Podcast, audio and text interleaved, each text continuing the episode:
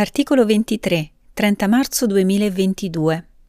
Il sistema della vecchia energia collassa su se stesso. Bentrovati, sono Roberta Silvestrin. Abbiamo sicuramente preso consapevolezza che, dietro a molte situazioni e personaggi, si nasconde una trama che è stata intessuta da secoli alle spalle di tutti noi, abilmente intricata, machiavellica. Moltissime verità sono state nascoste, taciute, non per questo le bugie sono terminate. Coloro che mistificano, imbrogliano, soggiogano, manipolano, mentiranno fino alla fine. Non aspettatevi pentimento o conversione. Ora sta a ciascuno di noi adoperarsi per il meglio e spogliarci dei ruoli di vittima, complice e di finto buonismo o perbenismo condito di ipocrisia.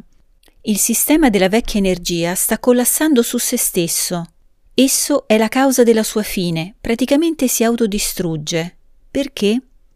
Perché è basato sulla conquista, sull'arrivismo, sul profitto a prescindere.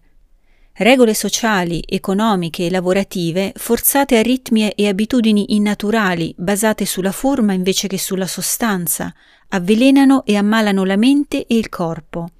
I litigi, la rabbia, la violenza, la disonestà, le bugie, l'invidia, l'ignoranza lacerano il tessuto sociale, disgregano, impoveriscono, innescano sentimenti di paura, di chiusura, di isolamento.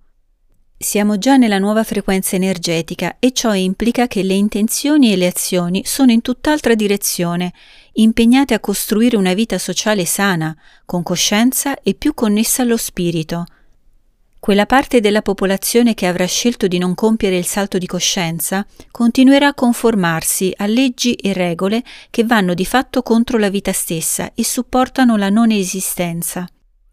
Continuano e continueranno ad arrivare sulla Terra energie cosmiche particolarmente intense, per sostenerci, per generare un blackout di alcune frequenze artificiali e un cortocircuito della personalità di alcuni individui che prendono decisioni a vari livelli, in vari settori. Aspettiamoci altre disposizioni stupide rivolte alla gente, come se non ne avessimo subite abbastanza, che avranno sì degli effetti nella vita reale di molti, ma talmente infondate che si perderanno abbastanza velocemente. Mantenete fede, coraggio e fiducia, perché ogni punto nel cammino che sprofonda nel buio ha il suo punto di splendore nell'alto, ha il suo alter ego luminoso divino che infonde la forza necessaria, si imprime con potenza e lo trasmuta. È molto importante imparare ad alimentare costantemente sentimenti altruistici, di gratitudine, ad amare e apprezzare la bellezza della vita, perché il risultato del nostro essere e agire contribuisce davvero a farci stare bene e si riflette sulla collettività. Non pensate che il destino dell'umanità sia ineluttabile, abbiamo un grande potere interiore, usiamolo concretamente e per il meglio.